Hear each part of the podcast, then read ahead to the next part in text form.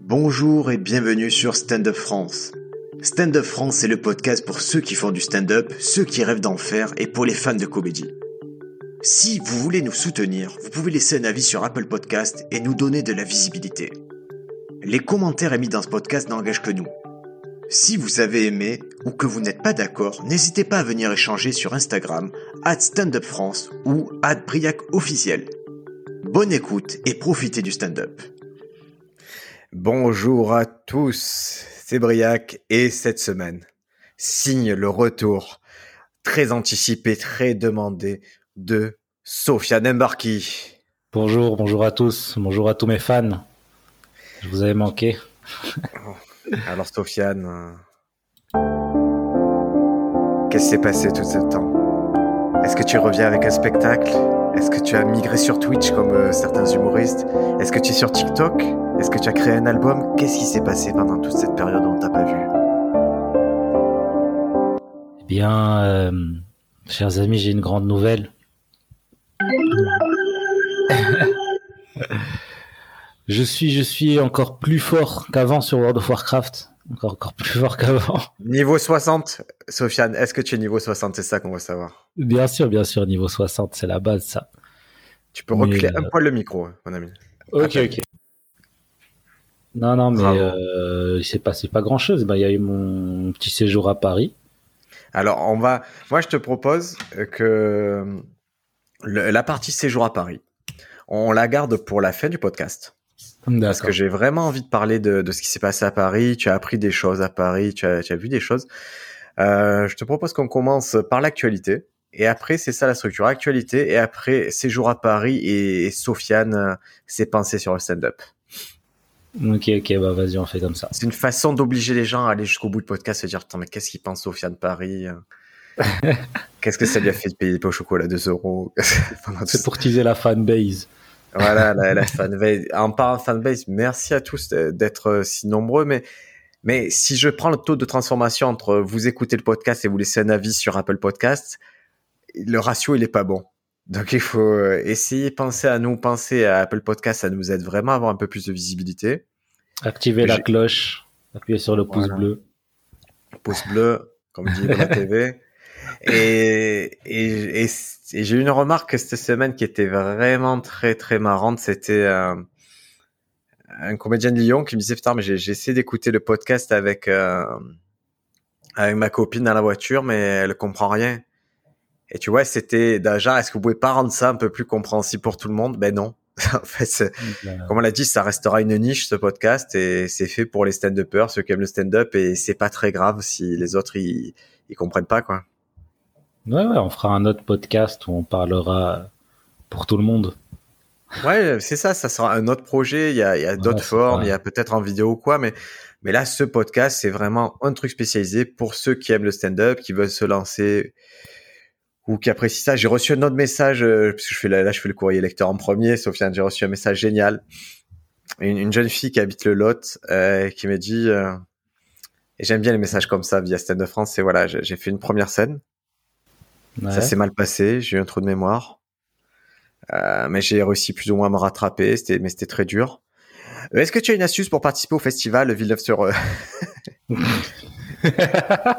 et, et- et elle a fait en toute sincérité, c'était vraiment le cœur qui parlait, mais voilà, je, je lui ai dit hein, avec euh, beaucoup de diplomatie que, que c'était pas le moment en fait de, de- d'essayer de faire un festival quand tu as fait une scène que ça s'est mal passé en plus. Et elle t'a envoyé ce message récemment en plus? Ouais, elle m'a envoyé cette semaine. C'est-à-dire qu'elle s'est dit, parmi, pa- en pleine pandémie, comment je peux hacker le système festival qui n'existe pas? Ouais, et peut-être qu'elle a vu, ce que j'ai vu chez Kian Kojandi qui parlait, qui disait que sa première scène c'était au field, qu'il avait eu un trou de mémoire après qu'il a fait les premières parties de Bunaimin. Ah, C'est une belle histoire, tu vois, du coup. euh, Ah, j'ai pas vu cette histoire. C'est peut-être ça qui l'inspire. En tout cas, elle a compris le retour. Elle a, elle a dit oui, j'ai peut-être mis la, la charrue avant les bœufs, mais, mais c'était drôle. ça m'a vraiment fait rire cette approche de, putain, je me suis loupé, mais comment je fais pour passer à la télé? Ah, mais là, au moins, dans, dans ce qu'on va parler aujourd'hui, euh, il y a des gens qui ont de la bouteille en stand-up, quoi. Ah ouais. Qui ont des années Ouais. et des années. hein. Tu, tu vois, tu, tu- autant je, je sais pas ce que tu vois en stand-up en ce moment parce que ça fait longtemps que je t'ai pas vu sur scène. Autant tu es très fort en transition. Ouais, ouais, toujours, toujours. Et, la transition, elle est sur le programme VOEG, saison 2. Tiffany Haddish présente des humoristes. Et euh, donc le concept, on avait vu en saison 1, c'est Tiffany Haddish qui, qui estime avoir réussi dans la comédie, c'est le cas, hein, ouais. qui va qui va mettre en avant certains comédiens avec qui elle a partagé ben, la route, avec qui elle a partagé des scènes, des comédie clubs et et, et le concept, vraiment le concept, c'est de dire j'ai la lumière sur moi maintenant, mais je vais vous mettre en lumière vous. Et ça, le, honnêtement, elle explique plutôt bien. Hein. C'est, c'est assez sain comme elle explique. Ouais, c'est même euh, des, des, comment dire, des promesses qu'elle a fait à des gens qu'elle a rencontrés sur la route en mode euh, quand je, si, le premier qui perd, s'il fait percer l'autre et tout, c'est, c'est, hum, c'est grave en accord avec le stand-up, quoi, avec la difficulté qu'il y a du stand-up et l'entraide qu'il y a vraiment dans le stand-up où on croit vraiment que le stand-up c'est un milieu méchant et tout, sauf que les gens ils cèdent en vrai. Hein. ah ça c'est clair qu'il y, a, et ça c'est vrai que j'ai tendance à, tendance à l'oublier. Il n'y a pas de compétition réelle en fait. Il y a juste l'envie. Tout le monde a envie de réussir, mais c'est jamais au détriment de quelqu'un d'autre. Ouais, à part. Euh, pour certains, mais c'est rare, quoi. Mais c'est-à-dire euh, pour certains. Toi, tu as déjà vu les comportements où les les gens pensent que c'est au c'est pas pareil. C'est pas parce que les gens pensent que ça va se faire au détriment de quelqu'un d'autre que c'est vraiment le cas en fait. Non, mais c'est pas vraiment au détriment de quelqu'un d'autre. Mais des fois, il y a des égos un peu un peu compliqués ou des fois il y a des, des... mais mais parce que c'est quand même un comment dire quand tu montes sur scène malgré tout tu as toujours cette idée de euh, il faut que je sois meilleur que les autres, euh, il faut que j'éclate la salle, tu vois. Mais c'est une compétition saine, on va dire. C'est c'est pas non plus. Euh, il faut que j'éclate. Je le comprends, je comprends ça, mais je, je, pense qu'il y a vraiment un côté où à la fin, au bout d'un moment, c'est la compétition, c'est contre toi. C'est est-ce que ce soir, je vais être la meilleure version de moi-même et. Ouais, à la fin, c'est ça, c'est vrai. Et c'est vraiment, voilà, comme tu dis, c'est à la fin, c'est pas au début. Au début, tu te compares plus aux autres, à la fin à toi. Et, et juste une conversation marrante avec ma femme hier, elle m'a dit, c'est rare que tu dis ça. C'est qu'elle me dit, j'ai entendu à la radio euh, Guillermo Guise. Ouais. Tu vois, en général, qu'elle me dit, j'ai entendu à la radio un truc, je dis, ouais, non, mais c'est pas terrible. Et là, j'ai fait, putain, ouais, Guillermo Guise, il est fort. Elle fait, hein, j'ai déjà fait scène avec lui, il était, et au moment où on a fait la scène, il était largement, largement plus fort que moi. Et elle m'a dit, c'est rare que tu dis ça de quelqu'un. Je fais, ouais, mais c'est tu vois à un moment c'est il m'a rien volé c'est juste lui qui, qui ah. Quand on a fait les scènes il était juste plus fort. Il avait un niveau global qui était plus élevé que moi. Il avait une éthique de travail qui était meilleure que la mienne. Et c'était payant à ce moment-là et je pouvais pas me comparer en termes d'intensité à lui. Sachant que sur la même scène à cette époque-là il y avait euh, Shirley et il y avait Haroun. Et, forcément que les qui, qui étaient tous plus forts que moi à ce moment-là. C'est tout. Et il n'y a pas de il y a ni mystère, ni rancœur ou quoi. Il faut reconnaître quand les gens sont meilleurs et c'est pas grave, ça m'enlève rien et ça enlève rien à eux. Hein. Et c'est pas à l'orée de ma performance qu'ils sont euh, plus forts, c'est juste qu'ils sont globalement très forts et que moi, si on devait me noter, ben, j'étais moins bien noté euh, dans mon savoir-faire. Ouais, c'est ça, c'est faut, faut se centrer sur soi-même en fait, faut, faut pas avoir le c'est ce que j'avais un peu au début, tu vois, de, du délire de, je comprends pas, je comprends pas pourquoi les gens ils rigolent, c'est pas drôle c'est ça peut-être ça te fait peut-être pas rire mais le mec est plus fort quoi. Le mec il, c'est ça la vérité. Des fois on se dit on est là ragé à se dire ouais mais c'est des blagues elles sont faibles et tout. Mais euh, mais c'est tout. C'est c'est juste si le mec ça marche ça marche c'est tout. C'est le il y a un petit écho euh, derrière toi. Excuse-moi Sofiane. Ok. Est-ce que c'est mieux là? Ouais c'est largement mieux. Tu avais mis les baffes comme un coquin euh, non non j'ai le casque sur mes oreilles. Ah c'est bizarre. Ouais oui, eh ben écoute, Veille saison 2. Euh, alors, moi j'ai pris plein de notes pour une fois, parce que je voulais pas... Quand j'en ai parlé, là, j'ai commencé à en parler il y a une semaine ou deux de Veille et, et j'avais juste vu Godfrey.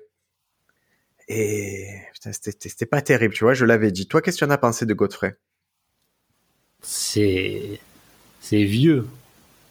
C'est vieux, hein c'est vieux, vieux, vieux, vieux, vieux, et il est présenté comme un imitateur.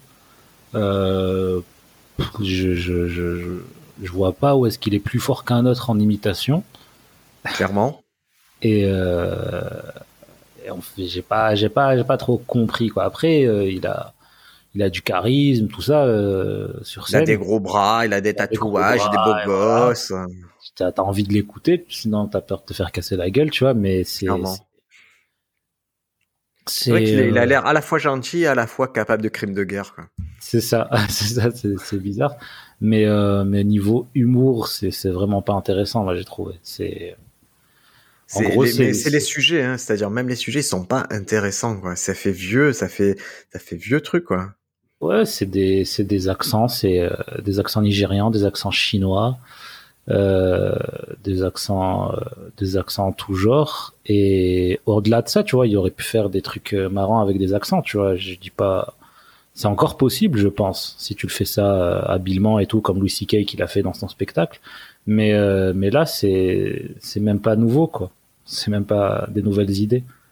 C'est juste euh, les Nigérians, ils sont comme ça, les Chinois, ils sont comme ça, du coup, ils réagissent comme ça. Il y a des situations entre clichés du Nigérian et clichés du Chinois, tu vois. Sachant que nous, on n'a pas grand chose à quoi se raccrocher sur le cliché nigérian, tu vois. C'est pas comme si euh, d'un coup j'allais me dire oui, il a raison, il a pas raison. Tu vois, j'ai même pas ce côté. Mais euh, il y a un moment, il dit, euh, fait une blague, il fait l'accent chinois, après il dit c'est pas raciste. Ben, je trouvais ça, je trouvais ça marrant. je trouvais ça marrant qu'il se justifie en fait. Mais involontairement, tu vois, c'est marrant sans qu'il que ce soit marrant. Ouais, ouais. Mais c'était, c'était assez faible, je trouve. Donc Godfrey, ça... bon, l'avantage de ce programme, c'est que Godfrey, ça dure 17 minutes. Ouais, ouais, ils durent tous entre 17 et 20 minutes. Et, et donc, je, pour, je pense que la captation, mais même c'est sûr, puisque j'ai vu les bonus, en fait, la captation, elle a dû se faire en 2-3 soirées. Et c'est un plateau où, où le public voyait tous les comédiens dans la même soirée, en fait. C'était un plateau à Ouais, je t'en prie. En gros, il y a, à chaque fois, il y a Tiffany Haddish qui rentre euh, à chaque début de. Elle présente, mais je pense que le public sait que c'est pour Netflix qu'il y a cette présentation. Mais euh, c'est vrai que eux, quand tu le vois euh, chez toi, ils te donnent l'impression que c'est à chaque fois un nouveau spectacle et tout, qu'elle repart de zéro. Mais non, Moi, je crois qu'elle est montée sur scène une première fois, qu'elle a vraiment fait la chauffe de ouf, et qu'après, le type, bon, allez, maintenant, on va faire le premier lancement, on recommence. Allez, je vais elle fait comme si elle débarquait, mais elle l'a fait six fois. ok, ok. Ah, parce que le public, il est chaud comme la braise à chaque fois. Hein. Ah, mon ami, ça, ça, je, veux, ça, je crois que c'est truc. Hein. Je crois qu'il y a, eu un mixage un peu, un peu suspicieux sur certains passages. Le, mixage, il est vraiment. J'ai l'impression aussi. Hein. Je me disais, c'est pas possible. ils sont, ils sont 40, ils sont 40 millions derrière. Un, ils sont 40 millions et deux, ils réagissent à des endroits où carrément, tu as, on va en parler, mais des fois, ils font une blague. Tu vois que le gars, dans ses yeux, ça ne marche pas. Il adresse même le fait que la blague ne marche pas et derrière, tu entends ouais, tu te dis, mais c'est pas possible que d'un coup, tu aies une volée comme dans un stade qui vienne alors que lui-même te, te dit que ça n'a pas marché. Il réagit au fait que ça ne marche pas sa blague. Et justement, il y en a un où, où, tu sens que c'est pas truqué. on en parlera après parce que c'est le meilleur, je trouve. Mais, euh, mais il y en a. Allez, et encore que je, euh, je vais te dire, pour moi, c'est celui où j'ai vu que c'était truqué, mais on va en parler. Donc, Godfrey, 17 minutes, vraiment, vous pouvez vous abstenir, c'est pas très drôle. Et surtout, ce qui est terrible, c'est que comme euh, Tiffany Haddish, elle a, elle a à cœur de un peu survendre ses, ses poulets, il y a une attente et c'est déceptif, en fait, comme, euh, comme passage. Ouais, ouais, justement. C'est marrant parce que on, enfin, on a appris de pas survendre les gens mais euh, du coup, sur scène, elle les survend pas.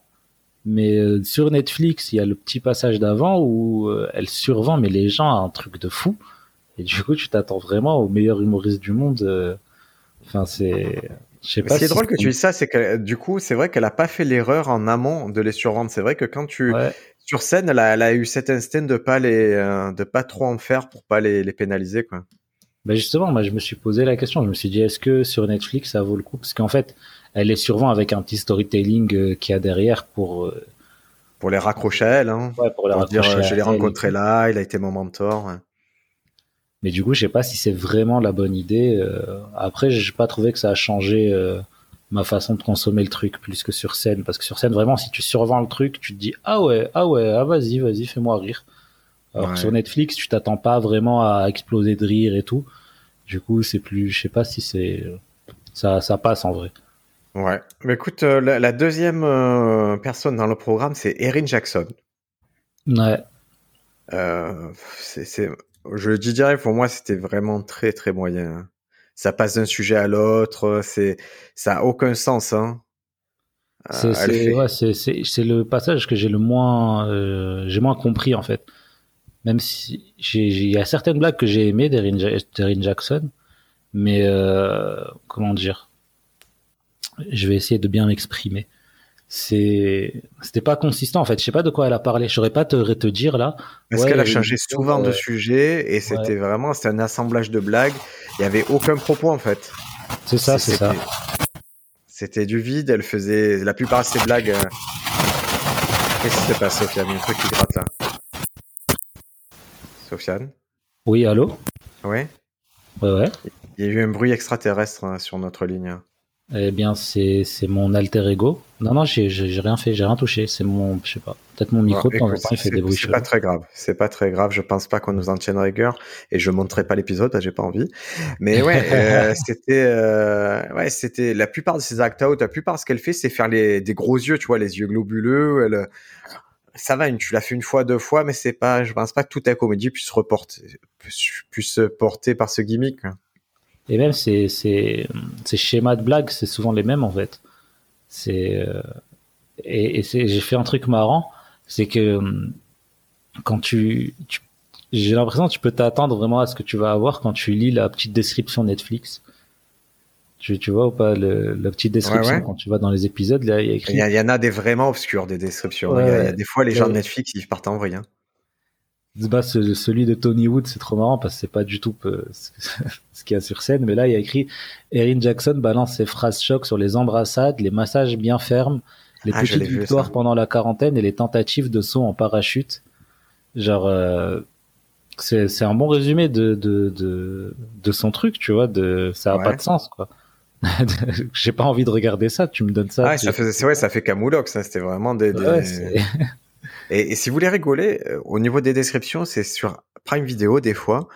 Je pense qu'il y a quelqu'un qui gère ça qui s'amuse en fait parce qu'il y a, il y a des descriptions de malades. Sur certaines séries, il y a des descriptions vraiment, tu vois que c'est YOLO, que le gars il s'est fait plaisir à mettre n'importe quoi. ok, ouais, je vais regarder. Donc Erin Jackson, vraiment, euh, pareil, dispensable, comme Godfrey, dispensable. Et, et, et je pense que ce qui est un peu terrible, c'est que je pense que chacun avait, allez, je vais dire 25 minutes et qu'à chaque fois c'est monté pour que ça fasse 20 minutes. Ils ont ouais resserré à chaque fois. Ouais, je suis, ouais, c'est quasiment sûr que c'est un peu remonté pour que ça soit plus dense. Et même quand c'est plus dense, ça le fait pas. Erin Jackson, moi, il y a vraiment des problèmes de compréhension, c'est-à-dire les trucs que je ne comprends pas dans le spectacle. Ouais, après, il y a des, des, des refs, je crois, c'est Erin Jackson, ouais, il y a des refs. euh, Ouais, mais d'habitude, tu te raccroches toujours à quelque chose. Là, j'avais pas, pas de quoi me raccrocher. Mais c'est pas grave parce que pour un Godfrey, pour une Erin Jackson, on a un Tony Woods. Voilà, c'est- pour moi la, la masterclass de Zairedi. Hein. Ouais, bah écoute, c'est, alors l'attente, elle est énorme parce que quand même, on nous le vend, on nous dit c'est le mentor de Dave Chappelle. de Dave Chappelle. Et je me suis dit, putain, mais, ah bon, c'est le mentor de Dave Chappelle. Et, si- et si tu regardes le, le documentaire euh, où Dave Chappelle reçoit le, le prix Mark Twain, Ouais, ouais. eh ben c'est Tony Woods qui remercie en premier en tant que mentor. C'est lui que Dave Chappelle remercie. Et donc je me dis ah ouais c'est vrai c'est ce fameux gars. Et je m'étais posé la question à l'époque. Je me suis dit qui c'est ce gars? Et, et donc je pense très sincèrement que par mentor il faut entendre aussi co-auteur. Ok. Toi qui contribue au texte et et donc quand t'annonces ça tu te dis ok je vais avoir un monstre sur scène un mec fort. Et le début franchement je te dis deux trois premières minutes je me dis ouais bof quoi. Moi, je me dis pas ouais, bof, je me dis. euh, Et c'est souvent bon signe, j'ai remarqué. Je me dis. euh, Tu vois, quand t'es es affalé sur ta chaise et qu'il y a quelqu'un qui arrive et que tu te relèves en mode qu'est-ce qui se passe? Ouais, c'est vrai. Ouais. C'est vrai qu'il était un peu, un peu Il interloqué. m'a ouais. décontenancé en fait. Attends, euh, déjà, il a un rythme bizarre quand il parle. Enfin, il a une élocution bizarre aussi, je trouve. Et, euh, et en plus, je l'ai, je l'ai, c'est celui que j'ai maté en dernier, euh, Tony Woods, moi. D'accord. Donc ça a vraiment tranché avec tous les autres et, et au, dès, dès le début, je me suis dit, ok, il y a un truc différent. Tu le sens directement dès qu'il rentre sur Et, scène. et ça, c'est ce que je me suis rendu compte ces derniers temps, c'est que c'est que des fois, je me dis, je regarde un spectacle de stand-up, je me dis, pff, c'est moyen, ça va, ça va peut-être, tu vois, je laisse un espoir, mais ça, peut-être ça va décoller. Mais en fait, les gens très forts, c'est de suite, poc, de suite, tu es attiré par le truc. Ouais, ouais. C'est- je pense que c'est euh, une façon d'appréhender la scène, en fait. C'est de, de monter sur scène, pas. Enfin, tu vois, j'ai l'impression qu'il prend son temps, il se pose sur la scène, et Ouais, c'est ce qu'il face. Quoi? Il sait ce qu'il fait clairement, ça se voit que c'est un Ouais, voilà. qu'il a répété des milliers de fois, ce gars-là. Voilà, voilà, c'est pas euh, je rentre et je dis mon texte, y, y a, il y a un travail autour de euh, de ce qu'il va faire, de ce qu'il va dire, de son personnage, plus que que de son texte, tu vois, j'ai l'impression. Ah, il y a vraiment, et quand tu dis personnage, c'est vrai que dès le début, il y a un truc, je te dis, putain, il est, il est atypique même dans sa façon de s'habiller, dans sa façon d'être, hein, même dans la petite mise en scène avec le chapeau et tout, il y a, quelque chose de très travaillé, quoi. Ouais, ouais, c'est c'est et je pense que c'est pas du tout du hasard, tu vois, c'est je pense tu vois, on a tendance à dire en France ouais euh, les personnages c'est pas du stand-up et tout ça, mais ça ça je pense que ça fait euh, entièrement de, de comment tu vas te comporter avant de parler. Je pense que ça, c'est c'est un, un gros gros gros gros gros pourcentage de, de de ce qui va faire que les gens vont rire après, tu vois. Ah ben, euh, vraiment, les études pour, euh, tu sais, dans, dans la transmission de messages, c'est 90%, hein, le, Ouais. le non-verbal. C'est-à-dire, euh, le message, c'est, c'est, l'une, c'est, c'est une petite dizaine de de, de, des mots, de, des expressions que tu utilises. Et tout le reste, ça va être l'intonation, euh, ça va être le rythme, ça va être ta position corporelle et tes gestes. Et c'est ça qui fait le gros du message. Et Tony Wood, ouais, il y a quelque chose de très cohérent quand il s'exprime. Ça détonne pas, quoi. que, que quand tu vas dans un, dans un comédie club, les, le, en fait, les, les, un, un humoriste, euh, il va se concentrer sur ses blagues.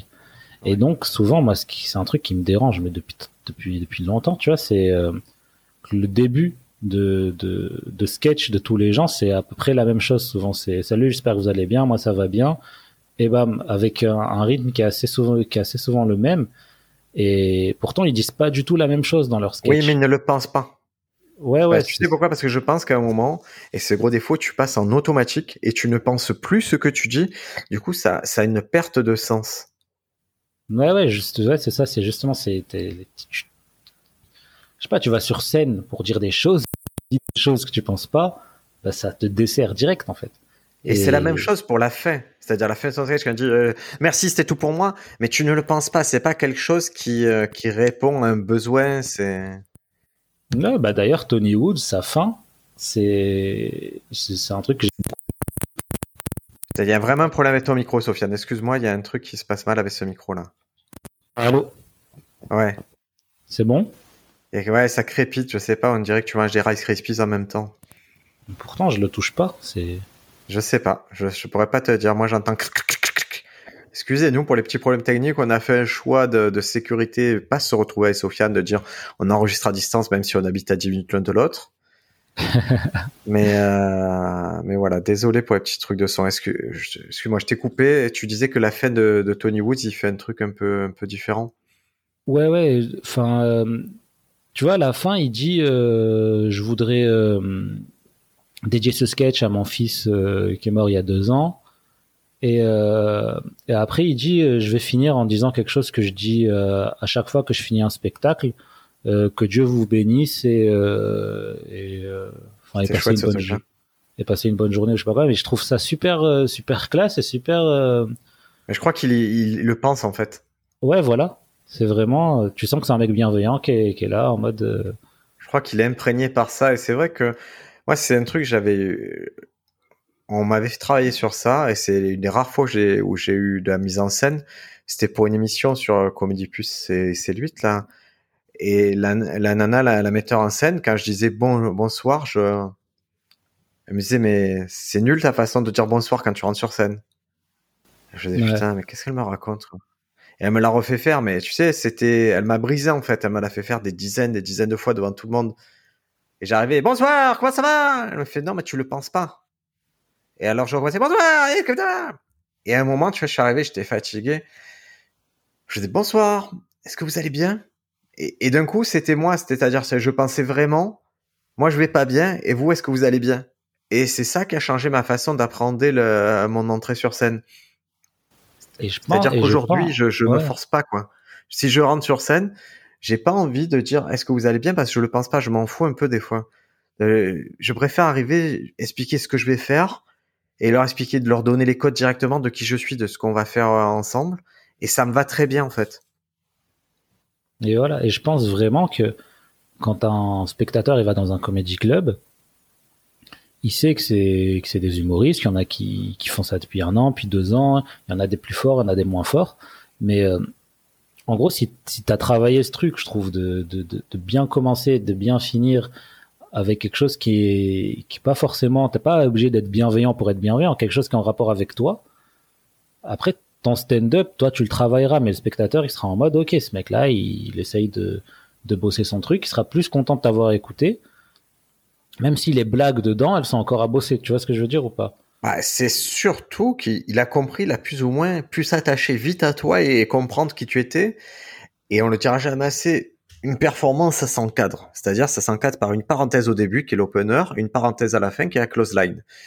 Si vous avez ce truc-là qui encadre vos blagues, vous vous assurez vraiment, euh, je dirais 70-80% du travail. C'est-à-dire, vous avez fait une première bonne impression et vous avez laissé une dernière bonne impression. Et, le fait d'arriver sur scène et directement de, renvoyer quelque chose de bon, euh, c'est payant. Ça va et ça va soutenir toute votre performance en fait. Mais ça se travaille.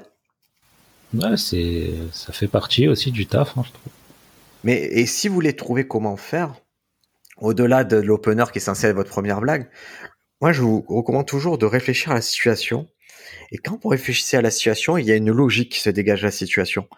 Parce que la situation, elle implique plusieurs choses. Elle implique des personnes, elle implique vous, elle implique des spectateurs, elle implique une situation globale où vous êtes sur scène, où vous êtes là pour faire quelque chose. Et c'est ça que vous devez adresser, c'est ça que vous devez, euh, sur lequel vous devez vous appuyer.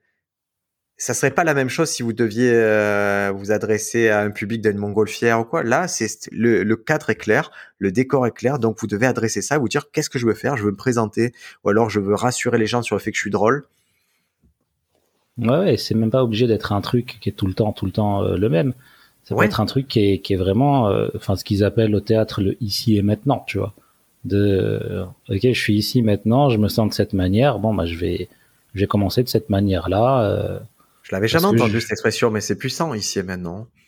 Bah, c'est, c'est le, c'est le, le, mot vraiment à la mode dans le théâtre aujourd'hui. C'est vraiment, on te dit tout le temps, soit dans le ici et maintenant. Ah ben, je vais te dire un truc, c'est que naturellement, c'est tout ce que quand j'ai compris comment je devais rentrer et tout, c'était l'énergie que je cherche, c'est ça. En fait, c'est c'est juste avant de rentrer sur scène, j'essaie de vraiment comprendre ce qui se passe et de me reconnecter à ce qui se passe dans la salle, ce qui va se passer sur scène. Et c'est, tu vois, ici et maintenant, ça résume bien la façon que, que j'essaie d'épouser. J'avais jamais eu les mots pour le dire. Ouais, bah c'est, c'est un truc que je recherche, moi, depuis vraiment le début. À chaque fois que je rentre sur scène et que les, les, les, fois où j'ai le plus cartonné sur scène, c'est vraiment ces moments-là où je où j'ai vraiment pris mon temps sur scène de, de me rendre compte là où j'étais et ensuite de, de me rendre compte avec qui j'étais et ensuite de commencer à faire mes à faire mes bails quoi. Trop bien. Pourquoi tu es devenu gangster en deux secondes là? Qu'est-ce qui s'est passé? Parce que est-ce que tu as vu En passant pécho sur Netflix C'est ça qui t'a rendu Ah, il faut que je le vois. Il faut que je le vois. J'ai pas encore vu. Alors, si vous connaissez pas En passant pécho, c'est une série qui a été développée par euh, Julien Royal, qui est le fils de, euh, bah, de Ségolène Royal et de François Hollande. Donc c'est assez, assez marrant. Et c'est sur la drogue. Ouais, c'est trop bien, c'est trop trop bien. Là, il y a le film sur Netflix, donc j'ai commencé à le voir hier. Il y avait la première scène, mais il y a Sébastien Tranier. Ouais. Donc, euh, ouais, je peux pas te dire que c'est trop bien. Je vais aller un peu plus loin. Pour l'instant, c'est très moyen, mais bon, écoute. Ouais, après, moi, je suis un, un fan de. Enfin, je l'ai suivi sur YouTube depuis longtemps, tu vois. Mais. Euh... écoutez, c'est une recommandation de Netflix. Bon, Tony Woods, euh, alors, on va être très clair. Le passage, il est vraiment super solide parce qu'il pose des concepts qui ont l'air bêtes. Il y a en particulier un concept sur euh, le fait de, au lieu de dire. Noir, nigger, ou ça, il remplace ça par euh, Virgo, Verseau. vierge, vers- euh, Verso, verso. verso, pardon. Verso, et c'est super malin, mais genre super, super malin. Et quand il pose ça, il va plus se départir de ce postulat. Et ce qui est marrant, c'est que je trouve qu'il alterne plusieurs techniques de stand-up. Il y a du narratif, il y a des petites blagues, de l'observation et tout. Et, et il organise vraiment son set, il l'a organisé comme une montée en puissance. Ouais, ouais, c'est un truc, c'est vraiment. En gros, tu sens même au début que le public, il est là, il comprend pas, et même lui, il dit, euh, euh, il dit à des moments, euh, vous êtes là, vous êtes encore là, vous comprenez ce que je dis? Ouais, Et- mais c'est là, et bizarrement, tu entends un gros rire du public avant. Et c'est là que je me dis, putain, ils ont un peu, ils ont un peu abusé sur le montage. Il est pas super ouais, fait. ouais, ouais, c'est, c'est, des fois, c'est un peu bizarre, mais ça, moi, je trouve que la fin, c'est vraiment la masterclass. Hein. Ah non, mais il défonce tout, il démonte tout. euh, C'est-à-dire qu'il y a un propos. Et c'est là quand te dit, euh, oui, Dave Chappelle, mentor et tout. Mais bien sûr, mais bien sûr, quand tu vois ça, c'est c'est évident qu'il y a un lien entre Dave Chappelle et lui. c'est la même chose, c'est-à-dire c'est la, la, la, la parabole totale. C'est le fait qu'il va te parler d'un truc qui semble anodin au début, te met un implant qui a l'air euh, complètement déconnecté. Et quand tu as les tenants et les aboutissants, te dis, ah oui, mais ça fait sens, c'est fou. C'est ça la première pierre. En fait, il a posé des petites pierres comme ça. Et après, ça a fait une boucle. Et je me suis dit, waouh, comme c'est bien pour un passage de 20 minutes d'avoir ça, c'est ouf. Ouais, en plus, c'est vraiment au début, moi, je me suis dit, euh, bon, ok, c'est un mec, euh, moi, ça m'a super fait, ça m'a grave fait rire, mais je me suis dit, ok, c'est un mec qui est complètement absurde, je comprends pas ce qu'il fait, tu vois. Et à la fin, quand il, a fini de, de, de, de visser toutes ses vis, je sais pas si c'est une expression, Non, mais ça, Mais, ça se euh, comprend en tout cas. mais euh, en Il a gros, assemblé quelque chose. Dans tous les cas, on voit qu'il a assemblé un truc plus grand. Il a peint un tableau plus grand que ce qu'on Voilà. pensait, nous. Exactement, tu te dis, il y a un propos, il y a, il y a un avis, il y a tout. Et j'ai beaucoup aimé le début où, où tu le vois parler quand il est pas encore sur scène et qui dit euh, tout le monde disait que j'étais drôle, moi je voulais devenir, je voulais devenir dentiste. tu vois. Et après tu vois ce qu'il fait sur scène, t'es en mode euh, ouais. Ah, mais les... Après, c'est une... Je, j'anticipe un peu, mais euh, en fait, dans... il y a un autre segment dans ce programme qui est, euh, qui est une interview, en fait, euh, une interview collective euh, de tous ceux qui ont participé à VUEG. ouais. Et tu l'as regardé, ce truc-là? Non, je l'ai pas regardé. Donc, ils sont assis en demi-cercle. Donc, tu as les six humoristes plus Tiffany Haddish au centre. Ils sont assis en demi-cercle. Ils n'ont pas de masque. Ils sont juste, ils respectent juste des distan- une distanciation sociale. Ouais. Et, et je trouve déjà le procédé qui est cool. En fait, à un moment, il faut arrêter les délires de, des programmes masqués, des trucs comme ça. Il y a vraiment moyen de faire de, de la télé, de faire du visuel, juste en étant un peu éloigné, en faisant une bonne prise de son. Ça dérange pas du tout. Et là, ils sont vraiment, ils sont à la bonne distance. Tu vois que c'est cool. Et donc, ils parlent de stand-up et c'est Tiffany Haddish qui mène la conversation et Tony Woods quand il parle, mon ami. Mais c'est, je sais pas, c'est, c'est de la sagesse à l'état pur. Et il commence par quelque chose, par une métaphore qui est vraiment dingue. Il dit, euh, dans le tableau périodique des éléments, le symbole qui représente l'humour, c'est la banane. Et c'est le fait, ce qui fait rire, c'est le fait que quelqu'un marche sur une banane et qui tombe, qui est une chute. Et c'est ce malheur-là qui fait rire. Et en fait, ce qui veut dire, c'est que l'humour doit pointer vers quelque chose, doit aller vers un malheur, doit montrer quelque chose. Ouais, ouais. Tous les autres, je te dis, ils prennent ça dans la tête comme un, voilà, c'est, vraiment, ils se régalent avec ce truc-là. Ouais, Très, très fort. sens- tu sens directement qu'il a une, il a une aura de fou, ce mec, mais. Je Ça fait pas, je 40 sais ans qu'il fait ça, le gars. Ouais, ouais. C'est, non, non, mais vraiment, euh, il était bien vendu, je, je le concède, mais il y a rien, il, c'est pas déceptif du tout. hein. Ce qu'il a fait, c'était super passage. C'est sûrement un des meilleurs passages de, de stand-up que j'ai vu jusqu'à présent sur Netflix. Ouais, ouais, ça fait partie de mes top Netflix, hein. Avec, euh, ouais, clairement, clairement. Allez, ben après, il y avait Kimberly euh, Clark. Moi, j'ai beaucoup aimé. Et... Ah, bah écoute, j'étais assez mitigé au début parce qu'il y avait beaucoup de.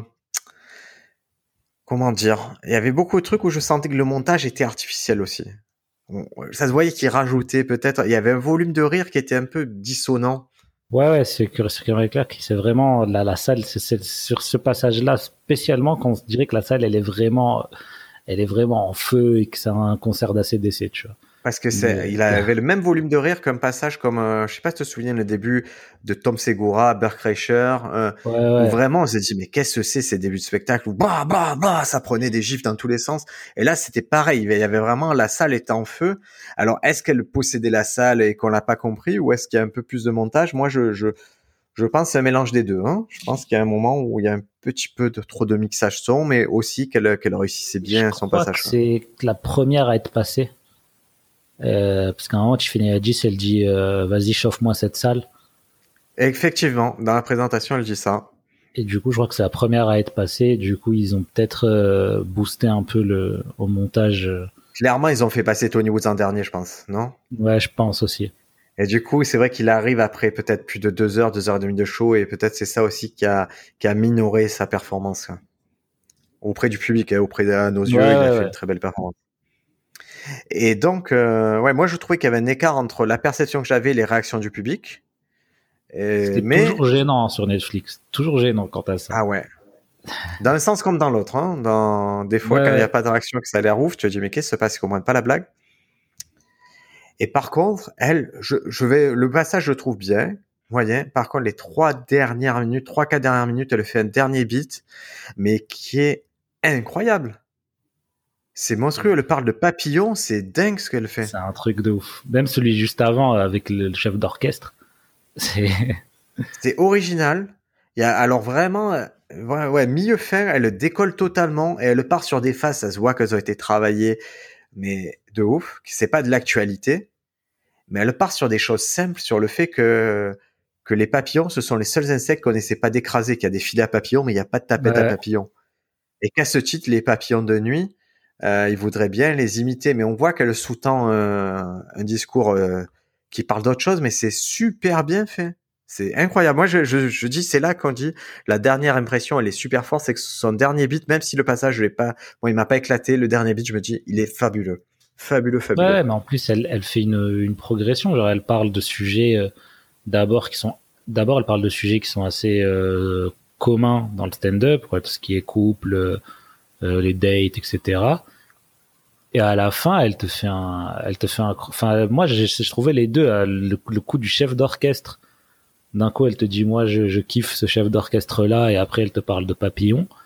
En fait t'as l'impression que c'est moi j'ai l'impression que c'est vraiment euh, qu'elle fait du stand-up depuis depuis vraiment longtemps et que elle a du des sets d'avant et des sets de maintenant. Tu vois ce que je veux dire ou pas? ça ça c'est ses meilleures phases. Ça ça se voit que c'est ses meilleures phases ça se voit qu'elles ont été travaillées mais c'est clair et, et et je me fais pas d'illusions sur Tony Woods et sa face sur Virgo. C'est la même chose, c'est-à-dire c'est un truc qui est d'une puissance qui a été travaillé, retravaillé et je et et c'est marrant. Moi, j'aimais vraiment en parallèle ces deux ces deux phases. Hein. Ouais, c'est vrai.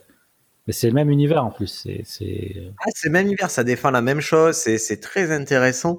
Et, et là encore une fois, la porte de sortie, c'est-à-dire que sauf une porte de sortie 3-4 minutes qui est euh, magistrale.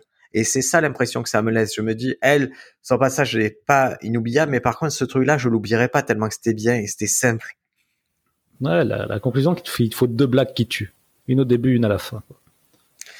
Voilà. Et, euh, non, mais et tu sais, je l'avais écrit quand je préparais ce podcast. Je me dit, je veux vraiment insister sur cette histoire d'opener et de close line. Opener, close line. C'est deux blagues qui encadrent ton travail. Mais c'est important de les trouver. Alors, sur Stand Up France, j'ai, vous trouverez pas mal de trucs sur, euh, sur l'opener. Il y a un article qui s'appelle euh, l'opener, cette blague qui débute toutes vos blagues, euh, tous vos sets. Vraiment travailler. Moi, c'est ce que j'essaie de faire travailler en priorité avec les élèves à Marseille et en correspondance, c'est l'opener. C'est-à-dire une fois que tu as réglé la première blague, tout va découler de ça. Tu vas donner ton style, tu vas donner ta patte. Les gens ils vont comprendre de quoi tu parles. Donc c'est pour ça que c'est un truc qu'il faut challenger souvent et dire est-ce que vraiment ma première blague c'est la bonne blague à défendre en premier quoi? Ouais. Après il y a un truc. Euh on dit souvent euh, qu'il faut commencer par des blagues simples, un peu le style à la John Mulaney, tu vois, commencer par des blagues simples, des trucs assez simples, et après par, partir sur des partir dans ces délires. Et euh, franchement, moi je préfère Tony Woods hein, qui vient. mais là tu me parles de 40 ans de stand-up. Le problème c'est que tu peux pas dire à quelqu'un qui commence. Moi je j'ai pas mal. Là, tu sais, je suis sur la fin de, mon manuel de stand-up et du coup, j'ai dû bosser sur des problématiques de OK, comment j'explique à quelqu'un comment organiser un set, comment organiser un sketch.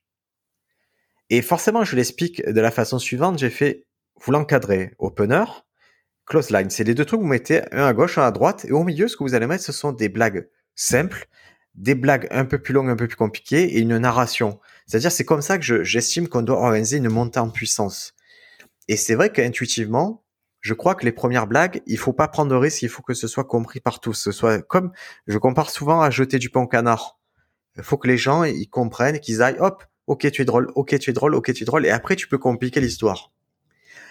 Mais, quand, comme Tony Wood, tu attaques directement par fort, tu prends un risque, mais le risque, il peut être récompensé parce que comme tu pars de plus haut, tu peux arriver beaucoup plus haut à la fin aussi. Ouais. Ouais, c'est vrai qu'il faut avoir des, il faut avoir une, assurance sur sur sur sur son des couilles en titane, Sofiane, des couilles en titane C'est la vérité. C'est-à-dire qu'à un moment, il faut il faut se connaître, il faut savoir, il faut être sûr des tenants et des aboutissants de ce que tu fais pour partir sur un truc aussi dingue que que ces mecs-là. Mais mais ça paye, effectivement, ça paye et c'est détonnant et c'est différent des autres et, et on en est encore en train d'en parler alors que lui il est aux États-Unis, nous on est en France. Ouais, c'est vrai. Bon, Kimberly Clark, on vous le recommande chaudement aussi, euh, ne serait-ce que pour les dernières phases, ça vaut le coup, ça dure pas longtemps. Euh. De quoi Ça dure pas longtemps de toute façon, hein, Kimberly Clark, donc ça vaut le coup de. Ouais, ouais, Kimberly Clark, regardez parce que vraiment, euh, même regarder en entier, regardez pas que la fin. C'est, je trouve il y a des, on sent qu'il y, a de la, il y a de la, enfin tous, on sent qu'ils, enfin ils font du stand-up depuis plus de dix ans tous. Hein ça ça roule. Et en sur le petit documentaire là sur le petit truc à la fin en fait ils te parlent un peu du circuit du stand-up et ils te disent que qu'en gros tu vas faire euh, les petites villes tu vas faire les croisières les universités les villages et jusqu'à arriver à New York en fait. C'est ça le circuit c'est tu tournes dans les trucs un peu mineurs mineurs mineurs et, le Graal c'est New York. Et quand tu es à New York c'est pas sûr que, que que tu y restes en fait que la ville te rejette pas et que il y a vraiment une progression et tu vois que tu montes de la même façon. Tu sens que, moi j'en parle souvent sur, sur une soirée aux États-Unis. Elle est souvent décomposée en, en, en, en actes asymétriques, c'est-à-dire que pas tout le monde a le même temps de scène.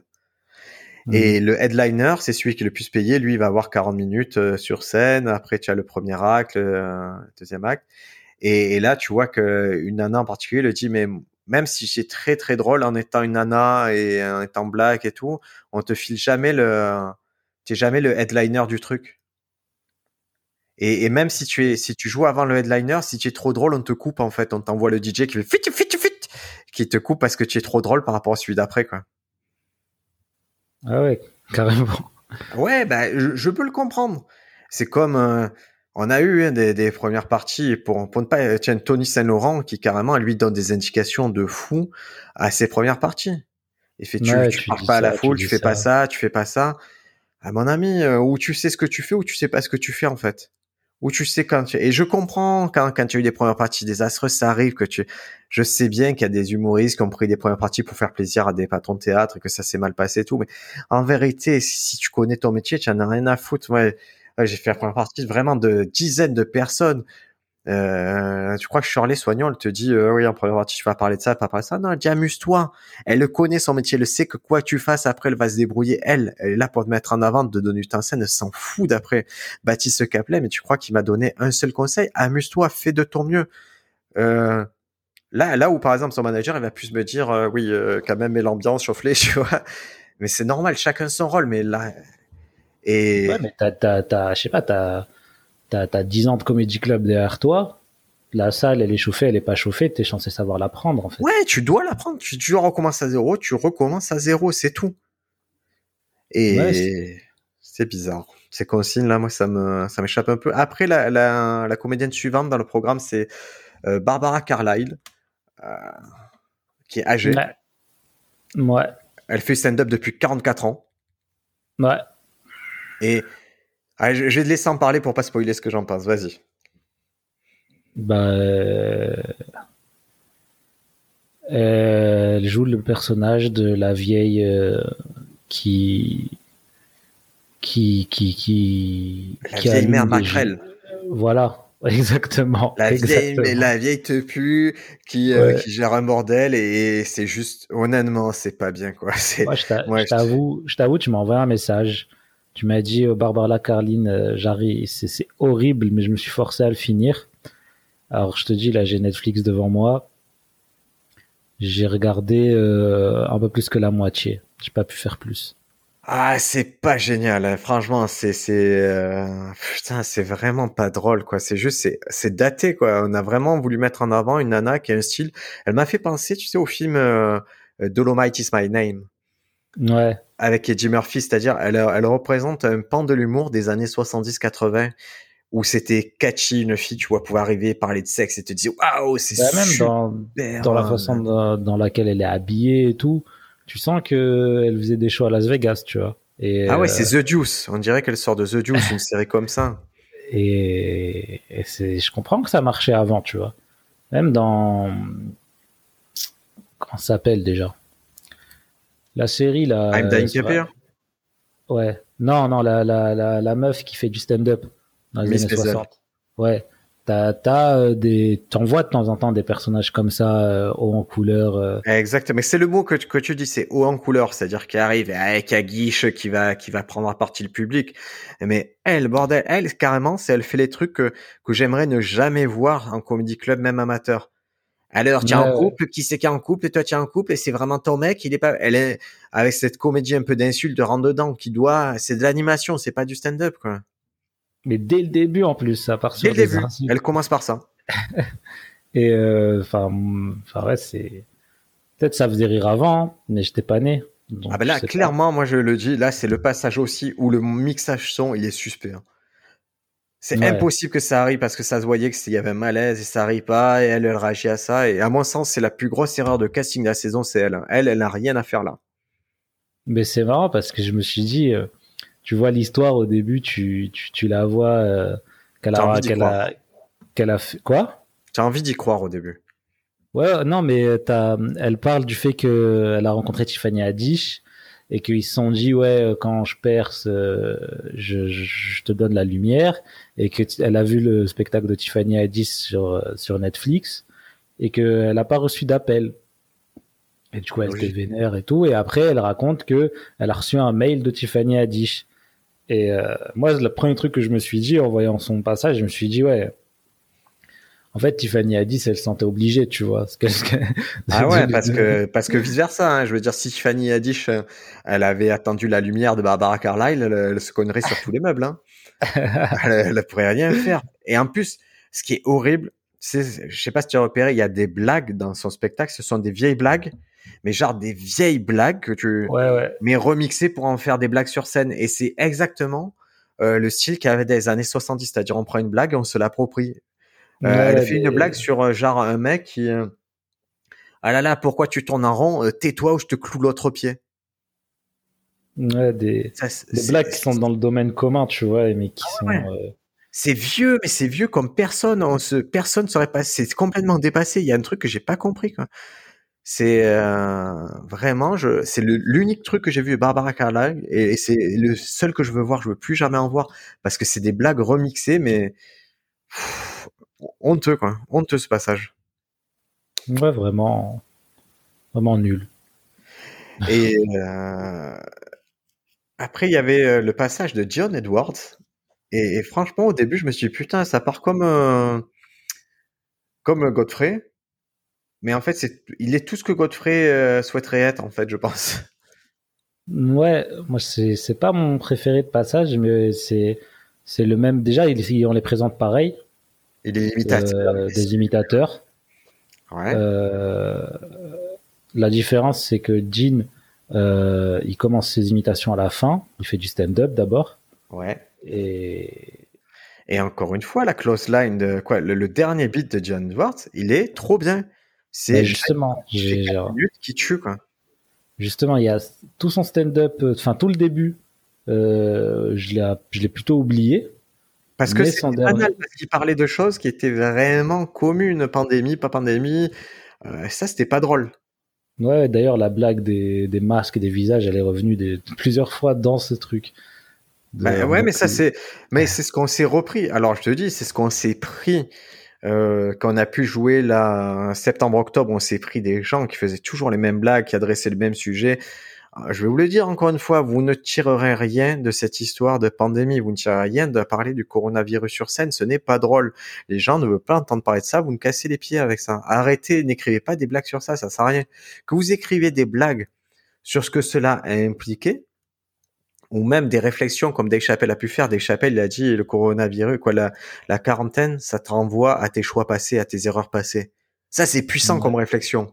Mais c'est juste un début de réflexion, mais ça porte pas sur ah les masques, les gels hydroalcooliques, il y a plein de saveurs. Euh, ah là, j'ai pris une amende parce que j'étais chez moi après 18 heures. Hein.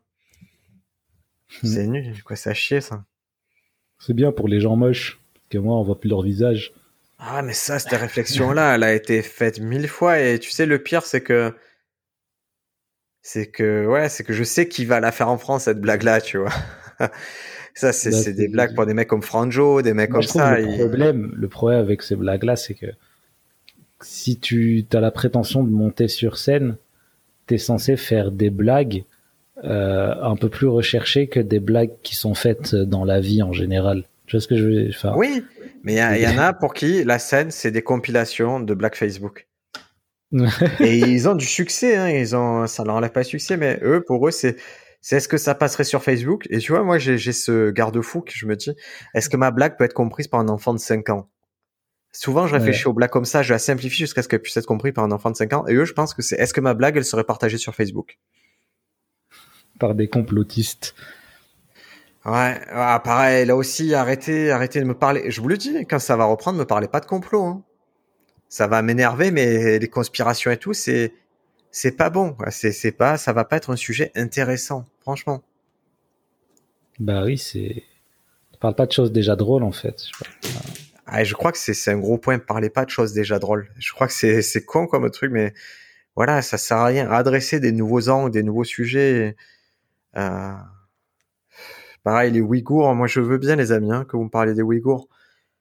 Mais attention, attention renseignez-vous sur ce que sont les Ouïghours, ce qui souffrent, ce qui se passe, c'est quoi les enjeux des Ouïghours, et apprenez-moi quelque chose dessus.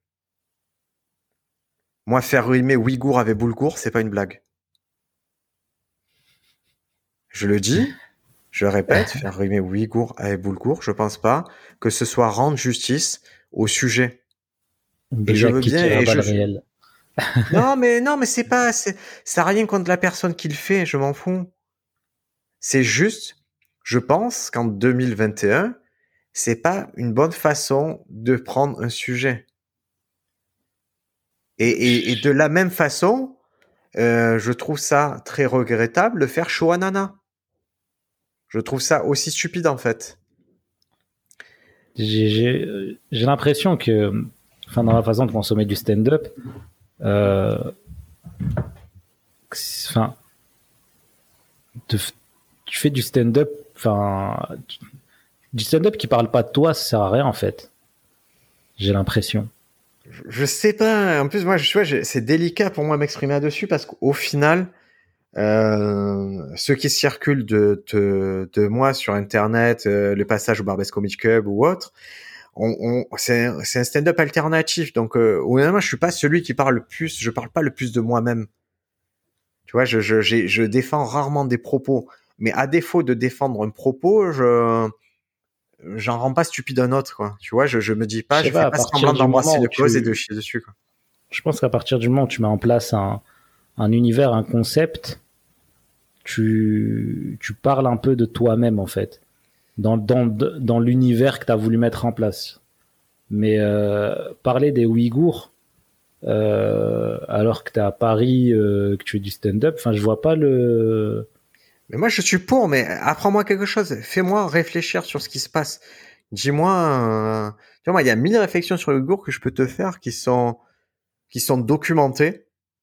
Euh, tu es d'accord, tu es pas d'accord, tu vois, mais, mais c'est documenté. C'est-à-dire, j'ai réfléchi au truc, je me dis, tu vois, la première réflexion, je me dis, c'est comment ça se fait que tu es, même au Tibet tout, que tu es des gens, des moines, des moines tibétains, qui sont censés être les gens les plus gentils dans la caricature, les plus gentils du monde, ils s'en prennent aux musulmans. Pourquoi? Ça vient d'où? C'est quoi ce délire? Est-ce que là-bas les musulmans ils sont particulièrement méchants ou est-ce que c'est on s'est trompé sur les moines? Tu vois, je peux réfléchir sur tout ce truc-là. Je peux même me dire mais pourquoi alors pourquoi les, autres pays musulmans ils réagissent pas?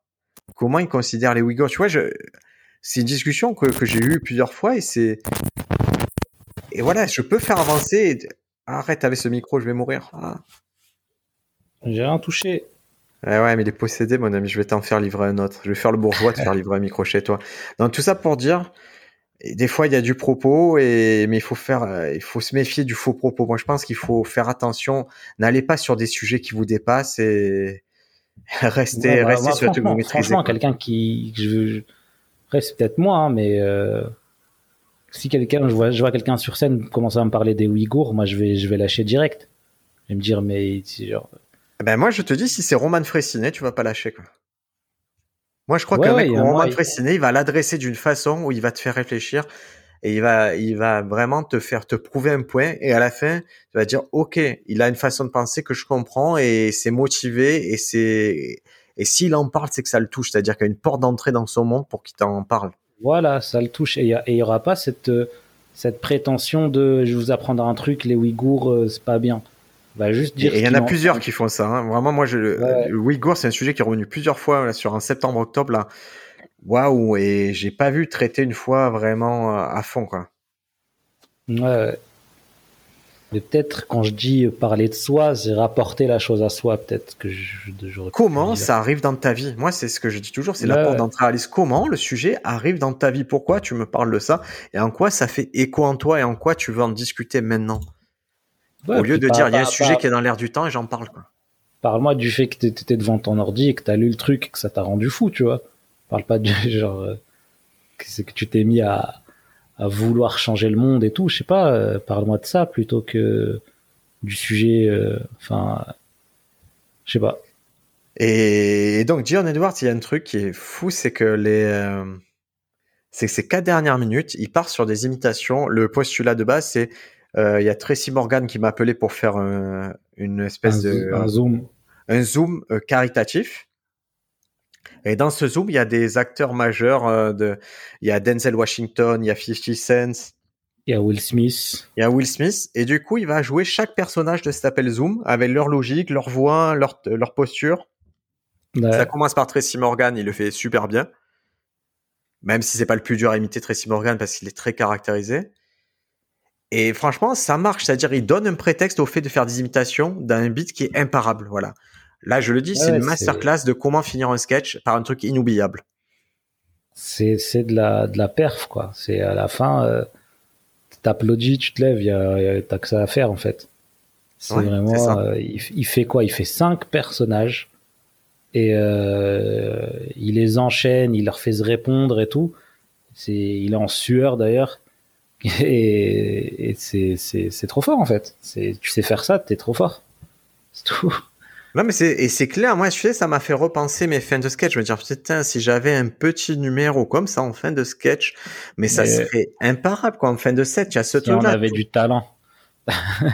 mais le truc, c'est que le talent, ça joue pas. C'est ça qu'il faut comprendre. Ça ne joue pas en stand-up. Il n'y a pas de talent. Il y a du travail. Ça n'existe pas. Le talent, c'est, c'est Vraiment, des citations sur le talent, le stand-up, je, je peux t'en sortir mille où les mecs disent ça n'a aucun rapport.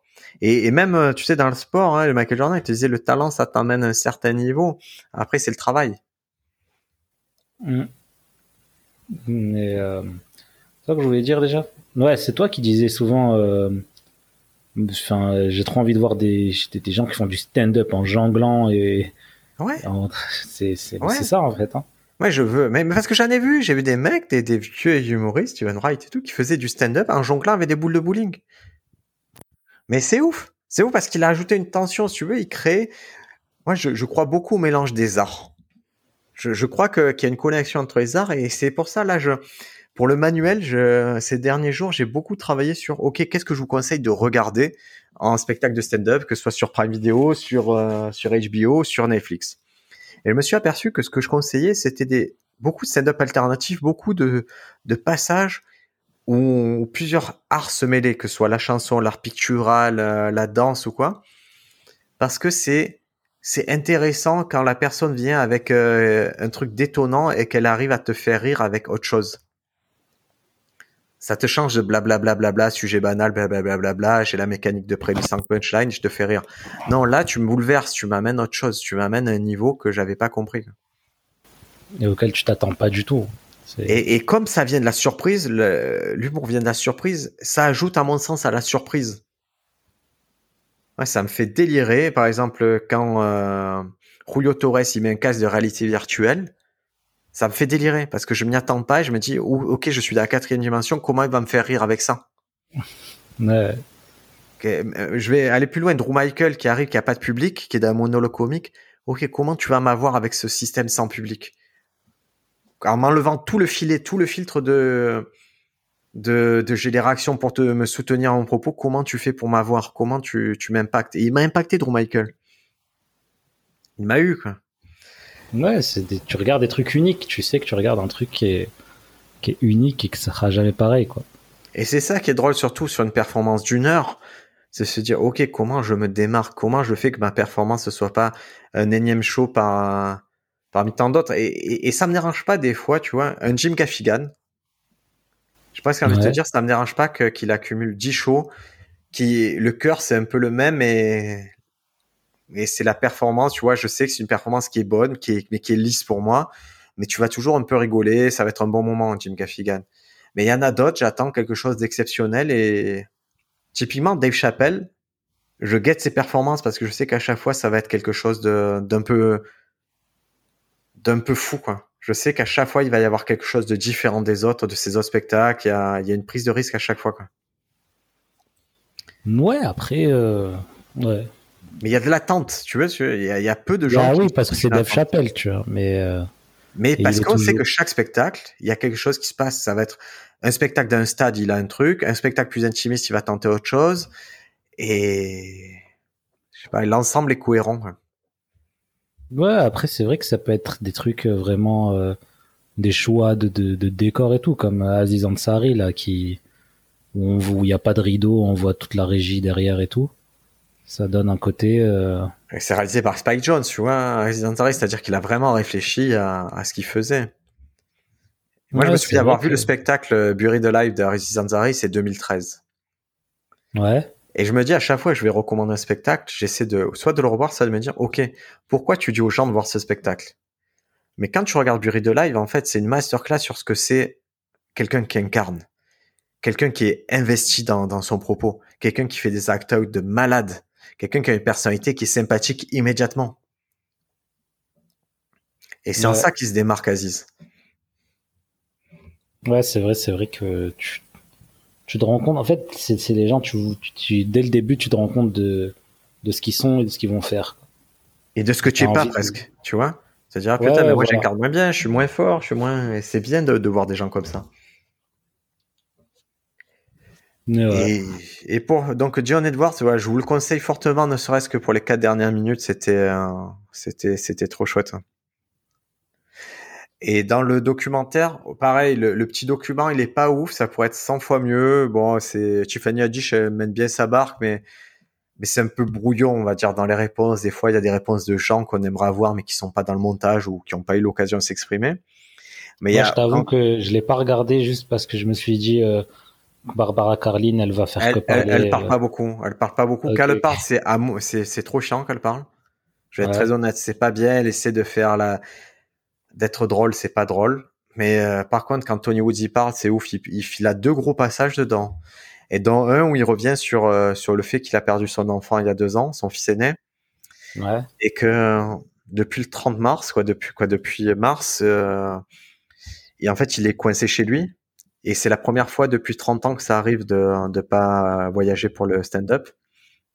Et il s'aperçoit qu'il a loupé tout un pan de sa vie tout un pan de la vie de ses enfants qu'il connaît pas, c'est-à-dire s'il lui parle de telle personne, telle personne, en fait, à chaque fois, c'est ah ouais, mais tu l'as jamais rencontré. Et en fait, et là, et là, et là, il fait pleurer Tiffany Haddish et tout, hein. C'est qu'en fait, il dit, euh, en fait, j'étais toujours à la poursuite de mon rêve.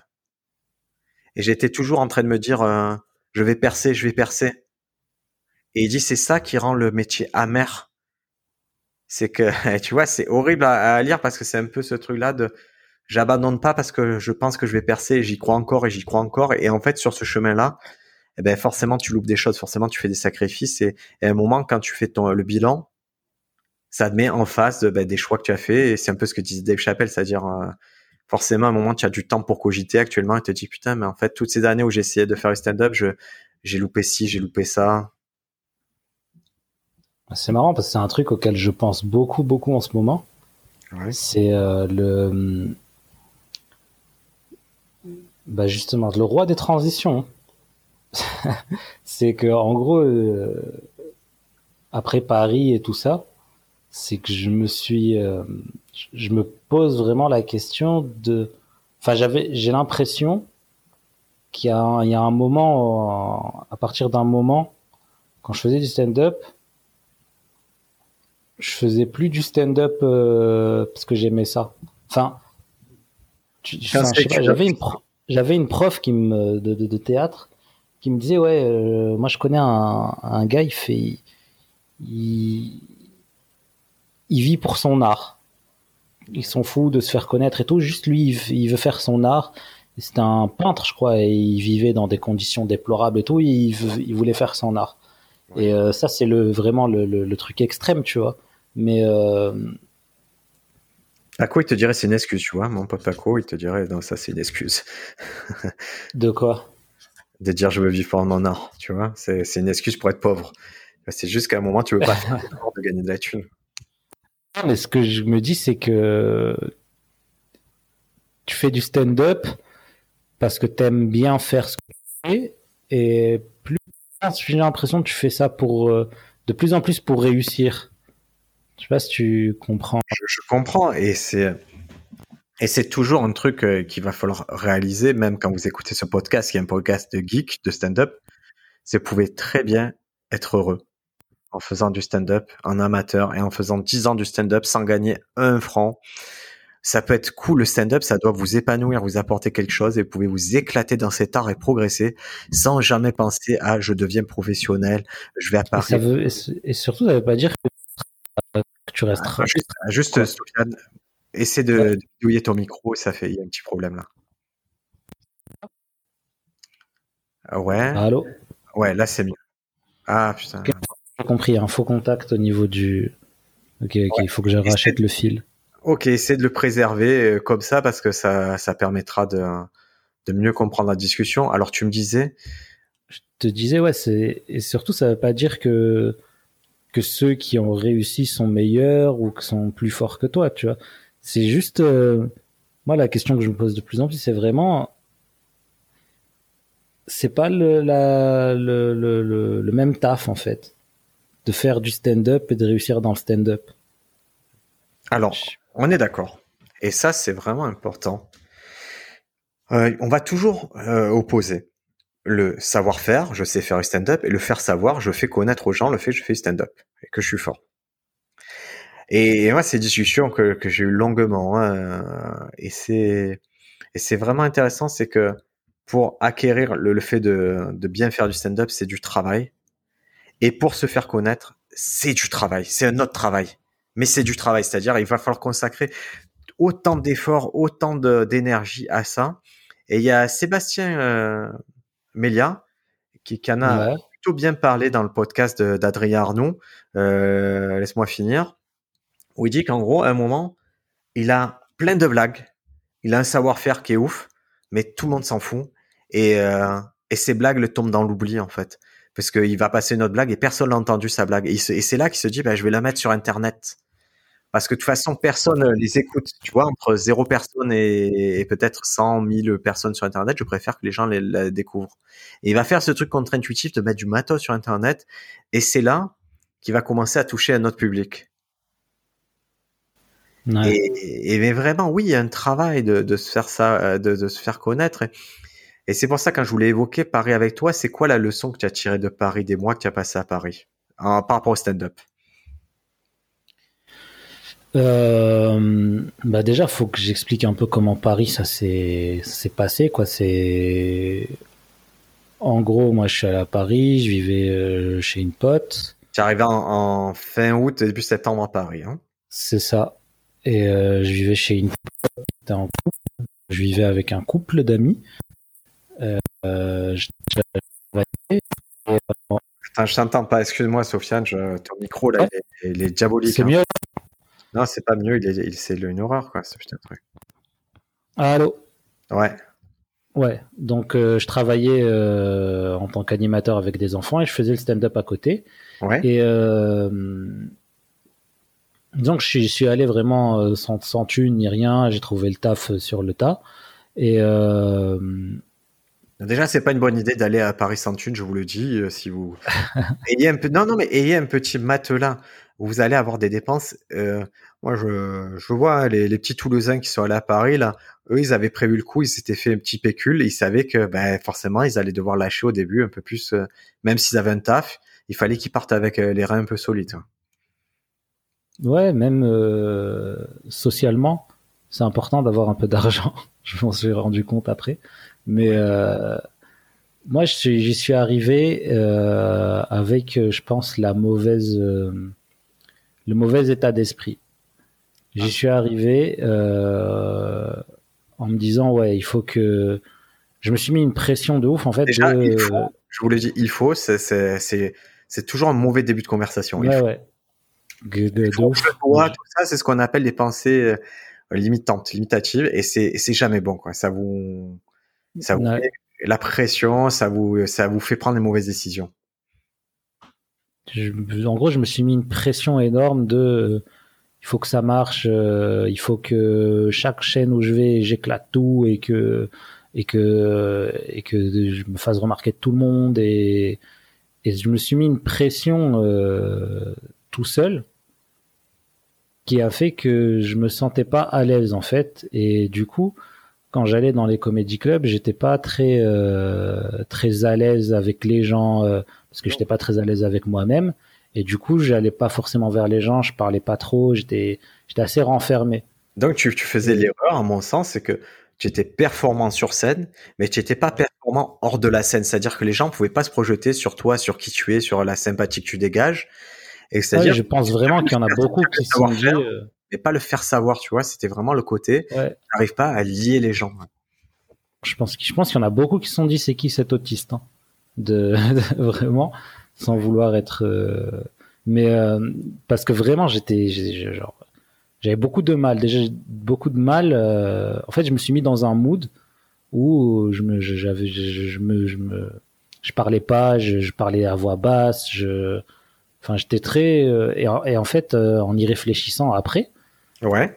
je me suis rendu compte que c'était pas euh, parce que je suis timide, plus timide qu'un autre ou quoi, c'est juste que je me mettais tellement une pression que j'étais angoissé, euh, j'étais angoissé en fait.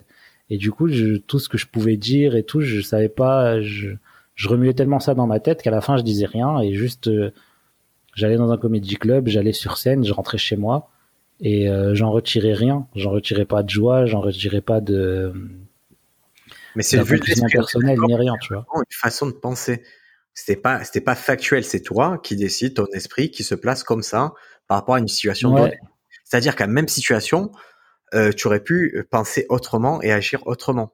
Ouais, clairement, clairement, parce que c'est c'est pas c'est je je je peux être différent que ça. Je l'ai déjà été, je le suis souvent, et euh, c'est vraiment moi qui me suis mis. Mais comme tu dis souvent, c'était moi ma propre limite. Et euh, et du coup, ça m'a c'est pour ça justement que je parlais du fait de de faire du stand-up, pas pour réussir, mais parce que j'aime le stand-up. Et euh... Enfin, je, je vais parler d'un moment où moi je trouve qui était assez intéressant, qui était charnière et que je pense qu'il allait être une bascule dans ce que tu faisais à Paris. C'est quand on s'est retrouvés, justement, euh, c'était fin octobre. ouais, Les vacances, on, on se retrouve et là, pareil, là, je, là, toi, tu te dis, ben, je plafonne un peu, j'ai pas de scène. ouais, Et moi, je te dis, je comprends pas parce qu'il y a des scènes en fait. Pourquoi tu es pas sur ces scènes-là? Et en fait, on avait cette incompréhension parce qu'on avait deux, on était sur deux mindsets différents. On avait programmé nos esprits dans deux, dans deux mondes différents. Moi, j'avais programmé mon esprit depuis Paris. Quand je, suis- je suis arrivé en même temps que toi. Hein. Ah, Moi, Mhm. mon esprit, c'était, ok, je suis un comédien accompli, je suis fort, mais les gens ils le savent pas. Je vais tout faire pour qu'ils captent, euh, pour qu'ils captent. Mais par contre, je vais me comporter et je vais rester le comédien accompli que je suis. C'est-à-dire que quand je vais parler à un comédien de premier rang, euh, on sera les mêmes. On sera, je considère qu'on fait le même métier, qu'on fait la même chose, mais juste euh, tu es pas encore au courant qu'on fait la même chose. Ouais. Et, et c'est ce jour-là, on s'est dit, bah, écoute, on peut se parler 100 ans, se coacher, se motiver et tout. À un moment, il faut agir. Et on a fait ce que moi, ce que j'appelle, je suis passé à appeler ça, tu vois, on a bougé le premier domino, on a poussé le premier domino, c'est, ok, allons ensemble un comedy club et faisons ce que, ce que tu as pas pu faire, rencontrer des gens, leur parler et dire, ce mec-là, il est fort et il va, si vous le prenez, il va vous faire rire. Ouais. On est allé ensemble à la taverne de l'Olympia. Et là, il s'est passé un truc marrant, c'est que il n'y avait pas l'organisateur du plateau, il n'était pas là. C'est-à-dire, quand on arrivé, il y avait personne. Et on aurait pu se dire, ah là là, c'est, c'est, la misère, on rentre et tout. Et on a commencé à se dire, OK, on sort de l'endroit et on va boire un coup et on reviendra quand il y aura du monde. Et quand on est sorti endroit, on a croisé l'organisateur. Et, et j'ai eu ce discours qui est, très simple et qu'on avait eu pour moi, c'est-à-dire, je l'ai pas inventé. Il y a, y a d'autres personnes. Lies, il a eu ce discours pour moi, Lies Akron. Et j'ai été coopté par d'autres personnes aussi à Paris. Ça m'a beaucoup, beaucoup aidé. C'est là qu'on dit que le stand-up, c'est bienveillant entre nous, c'est que quelqu'un qui t'aime bien, il va te coopter, il va te faire obtenir des choses parce qu'il pense qu'à un moment, c'est juste une question de perception et qu'il va changer la perception des autres. Donc ce mec-là, je lui dis, écoute, Sofiane, il demande, euh, ça fait deux mois qu'il est là, il est vraiment fort, et il faut que tu le prennes. Et le mec, il a dit, ok, ça m'intrigue que Briac il fasse ça. Ouais, ouais, c'est ça, c'est vraiment. Euh, Par contre, il t'a dit, fais tes preuves. Il t'a fait jouer une fois hors chapeau, c'est-à-dire que tu n'as pas été payé. Il a dit, fais tes preuves, montre-moi que tu es drôle. Ouais. Ça s'est trop bien passé. Et là, pareil, on part, on dit ben, merci, au revoir, on part tous les deux, chacun va à son métro, et là, poum, tu reçois un coup de fil. Reviens. Reviens, reviens, il y a quelqu'un qui s'est désisté au deuxième passage. Et ce jour-là, tu as joué quatre fois de suite, et tu as pris des sous, et tu as fait le stand-up que tu aimes, c'est-à-dire, j'espère, hein. Ouais, ouais. Tu t'es retrouvé à faire ton métier, quoi. Et j'ai pris plus de plaisir que toutes les scènes que j'ai faites euh, jusqu'ici à Paris. Je suis d'accord avec toi. Et à la fin, j'ai gagné 60 euros. Et genre, j'étais content, tu vois, j'étais vraiment. Euh, je me suis dit, ok. Euh, et, c'est là que je me suis rendu compte de l'erreur que j'ai faite vraiment de, de, du mindset. Je me suis vraiment dit, ok, je vais arriver sur scène, les gens vont voir que je suis fort, du coup, ils vont m'appeler sur des plateaux. Ouais. Et euh, c'est pas du tout ça, en fait. Ça n'a aucun rapport. Ça n'a aucun rapport. C'est si t'es sympa, ils vont t'inviter. C'est tout. Parce que c'est le truc qu'on c'est moi c'est ça la leçon que tu, tu m'avais dit euh, quand, quand c'est que tu m'as apparu tu m'as dit je me suis rendu compte c'est pas le plus fort qui est sur scène quoi.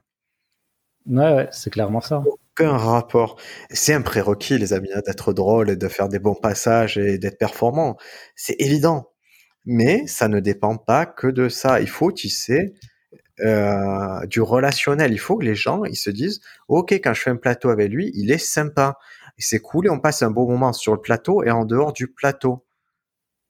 Vous devez laisser les gens se projeter sur vous et leur donner matière à vous comprendre. De la même façon, quand je te dis euh, c'est quoi tes blagues, ton humour, si tu bégayes, ça part mal, quoi. Ouais, c'est.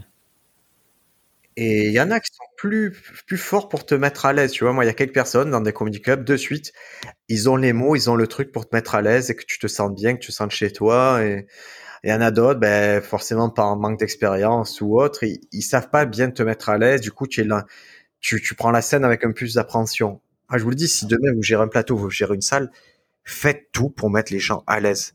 Faites tout pour que les gens, pour connecter les gens, pour dire, écoute, est-ce que tu connais Sofiane, est-ce que tu connais machin? Ah, je pense que tu vas aimer ce qu'il fait, c'est un peu comme toi, et c'est comme ça que vous tissez du lien, que vous vous facilitez le travail de ceux qui, comme euh, moi, comme Sofiane, on n'est pas très fort pour ce pour ce type de rencontre. Si vous nous facilitez le travail, on fera l'autre bout du chemin, quoi. Ah ouais, mais ça, c'est, genre, pour qu'un comédie club se passe bien, tu mets à l'aise les humoristes et c'est, c'est, t'as fait 100% du, du boulot en vrai. Hein. Et mettre à l'aise un humoriste, je vais être très clair, hein. pour moi, c'est faire des blagues. Ouais. Ouais, il y, a Alex Ramoni qui était dans, dans ce podcast il y a peu. Quand il est arrivé, il a fait des, quand je suis arrivé, il a fait des blagues tu vois, il est arrivé, il a fait des blagues. Il m'a donné l'autorisation. En gros, ouais, je fais des blagues sur tout le monde. Tu as le droit de faire des blagues aussi. Ok, c'est une façon dont on communique. C'est notre façon de communiquer. Faire des blagues. Après, moi, il y a vraiment un moment où j'ai kiffé quand justement quand tu m'as amené. C'était la, enfin, tu penses pas, tu t'en es rendu compte, mais tu vois quand on était euh, dans les coulisses et qu'il y avait Lise de Hurtevent, et euh, bah, c'était la première fois que j'échangeais avec des humoristes euh, dans un comédie club et tout. Ouais. D'habitude, j'étais dans mon coin et tout, je faisais rien. Mais parce qu'elle était ouverte, cette jeune fille, elle était ouverte. Elle, elle est venue vers toi, elle échangeait, elle t'a mis d'égal à égal et vous avez parlé. C'est exactement, c'est ça.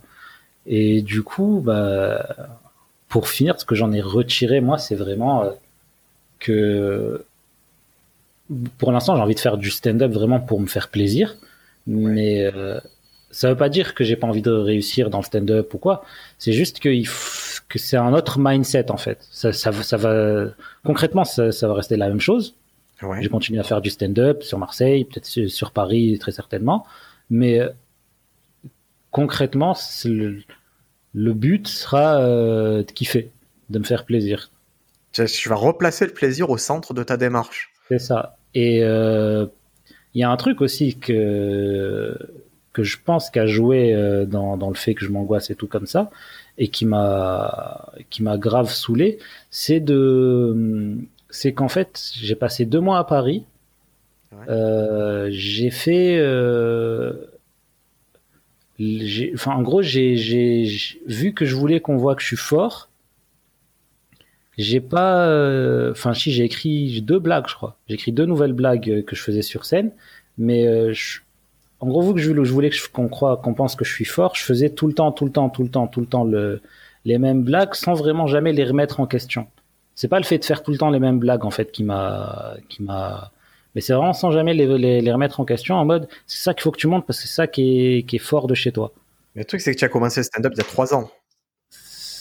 Deux ans il y a deux ans.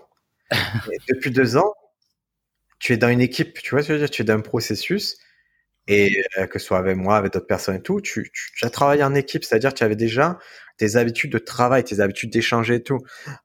À Paris, on t'a isolé ça, on t'a isolé ton on t'a isolé ton tissu social, on t'a isolé tes habitudes, euh, de ton chez toi, de, de ton confort, et, et, ça fait beaucoup en fait, ça fait beaucoup de couches euh, qui se cumulent au même moment. Et si je rajoute à ça, à un moment, on te dit, ben maintenant, écoute, il va y avoir, c'est fini les salles. Et c'est là où moi, j'ai pas vraiment pas hésité à te dire, et si on peut plus jouer, rentre. Ne reste ouais, rien à apprendre à Paris. Si ça ne joue pas, tu vas juste apprendre que la vie elle est dure et qu'il fait froid. Quoi. Ouais, c'est pour ça que je, suis rentré directement. il faut le faire sans euh... Ça veut pas dire, c'est une leçon. Ça veut pas dire, putain, je suis allé à Paris, j'ai échoué, je remonterai plus jamais. Non, je suis allé, j'ai vu ce que c'était, j'en ai tiré euh, des conclusions, je sais sur quoi je peux m'améliorer et sur que je sur quoi je ne veux plus agir ou ou sur quoi je dois me concentrer et c'est tout et je et ça me fait du bien quoi, je continue ma route. Et en tout cas, si nos amis euh, stand-uppers de Marseille nous écoutent et tout, la, la finalité de ça, c'est quand je suis rentré à Marseille, genre je me suis complètement coupé euh, du monde en général du stand-up. On l'a vu. ouais, voilà pour vraiment pour pour euh, pour pouvoir reprendre mes mains. ça m'a ça m'avait saoulé en fait. J'étais vraiment euh, j'étais j'étais en choc post-traumatique, tu vois. genre, euh, ouais, mais c'est mais c'est exactement ce que tu dis. C'est c'est comme un deuil. Il y, a, y, a beaucoup de choses qui circulent là-dedans et, et, et, il faut il faut l'accepter. C'est-à-dire il faut aussi accepter en stand-up de faire des pauses. Voilà. et ça, ça me fait grave du bien en vrai. Qui fassent des pauses, mais moi j'ai aucun souci. Mais par contre, quand ça va reprendre, je vais vous couper en deux, quoi, parce que je, parce que moi j'ai pas et que j'ai des Non, non, mais c'est chacun doit faire le tout, c'est d'être en paix avec soi-même. Il faut pas chercher à, à s'inventer une vie. Vraiment, si c'est une pause qu'il vous faut, faites une pause. Je veux dire, les Marina Rollman, elle va faire une pause d'un an et ça lui va très bien, elle revient plus forte que jamais. C'est pas grave, ça. Ouais, c'est, moi, j'ai des gens, moi, parmi des élèves par correspondance et tout, il y en a qui me disent, bon, ben là, là, j'ai rentré des sous, je fais autre chose. Ben ouais, bien sûr, fais autre chose. Sois malin, tu vas pas gagner sous avec stand-up, tu vas pas progresser euh, sur scène. Fais autre chose, va, va te faire, euh, va, va constituer des droits pour, euh, pour le pôle emploi. Assure-toi qu'à la reprise, ça se passe bien. De la même façon que toi, vis des choses, profite, remets-toi bien physiquement, remets-toi bien mentalement et quand tu vas revenir, mais ben, c'est fort de tout ça que tu vas pouvoir aborder la scène différemment, quoi. Ouais, surtout que, le, enfin surtout le, monde du stand-up, c'est un monde assez intense où tout le temps il se passe des trucs, il y a des gens qui parlent de ci, de ça, et euh, des fois tu te rends même pas compte que tu es dedans et que tu, enfin des fois tu as juste besoin de, sortir un peu du monde en général du stand-up, pas juste des scènes, juste du monde du stand-up, revoir les, les basiques, les amis, tout ça, et puis après revenir, tu vois, c'est Ouais. Ça peut pas. Enfin, c'est. une dynamique qu'il faut trouver. Moi, je me suis aperçu, par exemple, que je que ça me réussissait pas de m'éloigner du monde du stand-up, en fait. Ah, je suis à un moment de ma vie où, au contraire, je dois l'embrasser. Et ça veut pas dire être obsédé par le stand-up ou quoi. Ça veut juste dire que il faut que j'assume ce que j'aime dans le stand-up. C'est-à-dire, il faut que j'assume le côté obsessionnel. Ça veut dire, il faut que j'assume le côté, ben ouais, je suis à un moment de ma vie où ça me plaît bien d'expliquer ce que c'est le stand-up à certaines personnes et, et j'apprends en expliquant. Euh, je suis à un moment où, où, vraiment je sens que je suis en pleine possession de mes moyens et, et j'ai besoin de travailler énormément sur le, le faire savoir, c'est-à-dire que je dois communiquer sur ce que je fais et tout et, et j'apprécie, mais c'est un choix. Après 10 ans de stand-up, c'est un choix conscient que je fais et qui me réussit. Et si demain je vois que c'est d'autres paramètres qu'il faut activer, mais j'hésiterai pas. Si je dois faire un retrait, je ferai un retrait. Mais après, ça, c'est des trucs qui viennent avec, euh, avec les années. On en revient à Tony Woods, hein, qui, avec, l'entourage. Et moi, je vais te dire un truc qui, je vois qui compte beaucoup, c'est l'entourage. L'entourage, c'est hyper important et c'est peut-être sur ça qu'on va finir ce podcast. C'est, il faut savoir s'entourer. Il faut savoir qui vous veut du bien, qui vous, ignore et qui vous va vous faire avancer moi je peux, je le dis, hein, je, je peux faire avancer les gens jusqu'à un certain point. C'est-à-dire, je peux passer du temps avec des personnes et leur expliquer ce que c'est stand-up, leur expliquer même ce que c'est l'environnement stand-up, jusqu'à un certain point. À un moment, on plafonne. On plafonne parce qu'on est notre propre limite. Des fois, je peux exploser les plafonds à personne. Des fois, je sais qu'il faut du temps pour euh, faire les choses. Et c'est pas grave. On n'a pas besoin de courir le tout. C'est qu'on se dise, il y a une direction, on y va même moi, il y a un moment où je plafonne, je plafonne dans, ma façon de faire, et il me faut du temps pour comprendre, et des choses que les personnes qui me conseillent me disent, je les comprends six mois après. Ouais, ça c'est. C'est la routine stand-up. Hein. ouais, mais c'est pas grave. Moi, moi, il y a des trucs. Euh, tu vois, typiquement, Paco, il me dit des trucs. Il me faut six mois pour euh, pour pour, pour, pour vraiment pour intégrer le truc. Mais c'est pas six mois où il m'en veut, il me dit tu une merde et tout. Non, c'est six mois où il va me redire le truc, mais d'une autre façon. Il va mettre des coups de pinceau pour que je comprenne le tableau globalement. Et à la fin, au bout de six mois, il suffit des fois d'un message où il me dit OK. Je dis ah putain, ce qu'il voulait dire c'est ça. Depuis le début, juste un OK. Des fois, quand je dis euh, ouais non mais euh, là c'est galère de mettre une vidéo sur YouTube, il me dit OK. Et en fait derrière le OK, j'entends euh, ouais mais si tu le fais pas, personne ne fera pour toi, personne te connaîtra. Si tu a pas YouTube comme levier, qu'est-ce que tu veux faire? Et je fais OK, ça va, je vais faire YouTube mais il m'a fallu six mois pour comprendre. ouais, c'est vrai. Ben, vraiment, je, je le, je redirai jamais assez. Sofiane, c'est pas un manche sur scène, c'est loin d'être un manche. C'est sûrement une proposition stand-up les plus radicales et les plus marrantes que j'ai vues. Et pourtant, c'est pas ça qui fait qu'en deux mois, ça se passe bien à Paris. Pourquoi? Parce que deux mois, c'est trop court deux mois, c'est trop court. Et dans la situation actuelle, il y a mille freins pour que ça ne marche pas. Ça après, j'y vais, toujours au meilleur moment, moi. Il n'y a, pas de bon moment. Il a pas de bon moment. moi, j'ai fait, je suis monté sur scène. On, oublie, moi, quand je, je montais sur scène, il venait d'avoir les attentats du Bataclan. C'est comme ça. Après, tu montes sur scène, ton père, il est dans le coma, ton, ton truc. Il y a toujours un moment où, où ça se passe pas bien pour toi, pour les autres et tout, mais c'est juste ce que tu peux pas te dire, c'est pas sur un segment de deux mois que ça va se passer, c'est pas sur un segment d'un an. C'est toi, la seule chose que tu peux faire, c'est prendre du plaisir, avoir un truc respectueux, c'est-à-dire quand tu arrives sur scène, tu donnes le meilleur de toi-même, et en multipliant ça, et sur des années, ça va se passer. Moi, je vois que honnêtement, c'est maintenant que ça se passe bien, alors que ça fait très longtemps que je fais. C'est maintenant que ça se passe bien. Pourquoi? Parce que ce que je fais, c'est le hors scène et le sur scène commencent à s'aligner, c'est-à-dire que je commence à être cohérent dans les deux endroits, à être performant dans les deux endroits.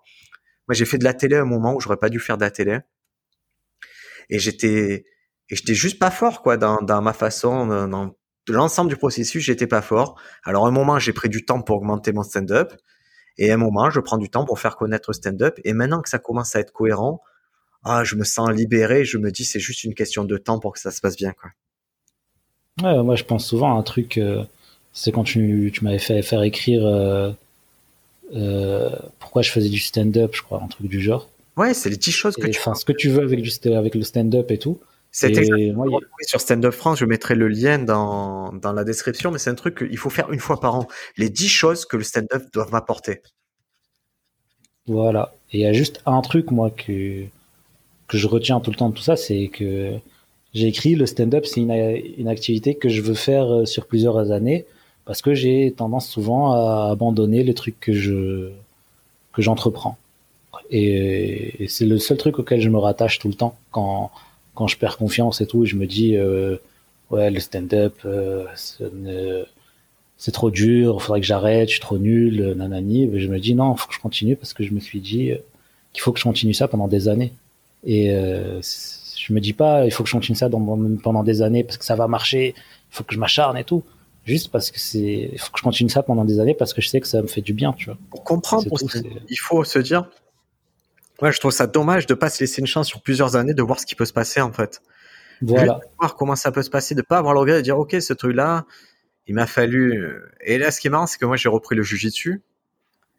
Et donc on va dire qu'au sommet, au sommet quand je vraiment je pratiquais beaucoup, j'étais, euh, allez, j'avais le niveau d'une bonne ceinture bleue. D'accord, c'est c'est-à-dire tu passes de, c'est en jujitsu les ceintures c'est blanc, bleu, violet, marron, noir. Et donc à l'époque, il y a, il y a, 8 ans, 9 ans, je, m'entraînais avec des gens qui étaient des, ceintures blanches ou ceintures bleues ou des ou des ceintures bleues mais qui étaient pas ouf et, je les battais, tu vois, ça, se passait bien, j'avais tout moi de mon côté, mais eux, la différence avec moi, c'est qu'eux, ils ont poursuivi.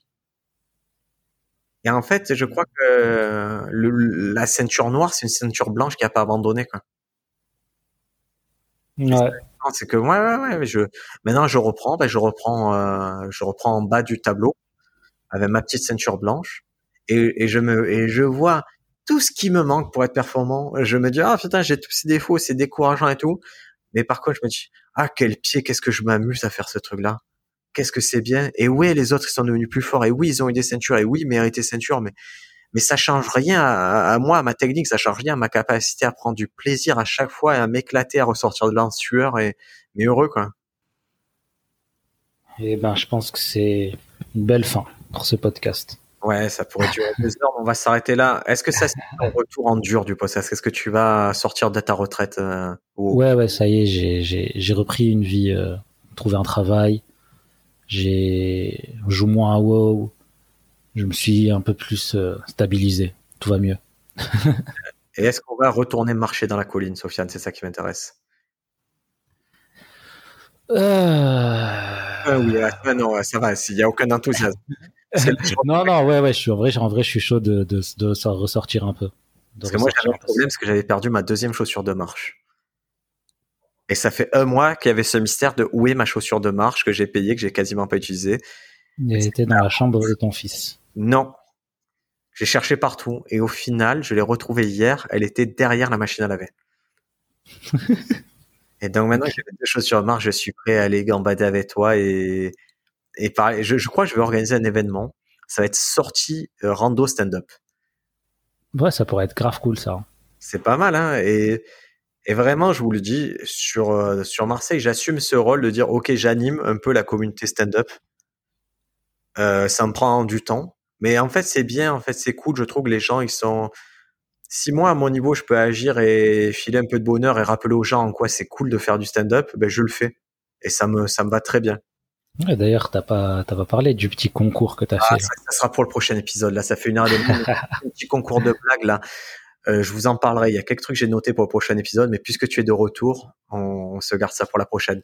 Merci à tous d'avoir écouté. Sofiane Embarki, humoriste sur Insta? Ouais. Tu, tu publies encore ou tu, ou on a plus de chances de retrouver dans, dans une guerre entre Alliance et Horde?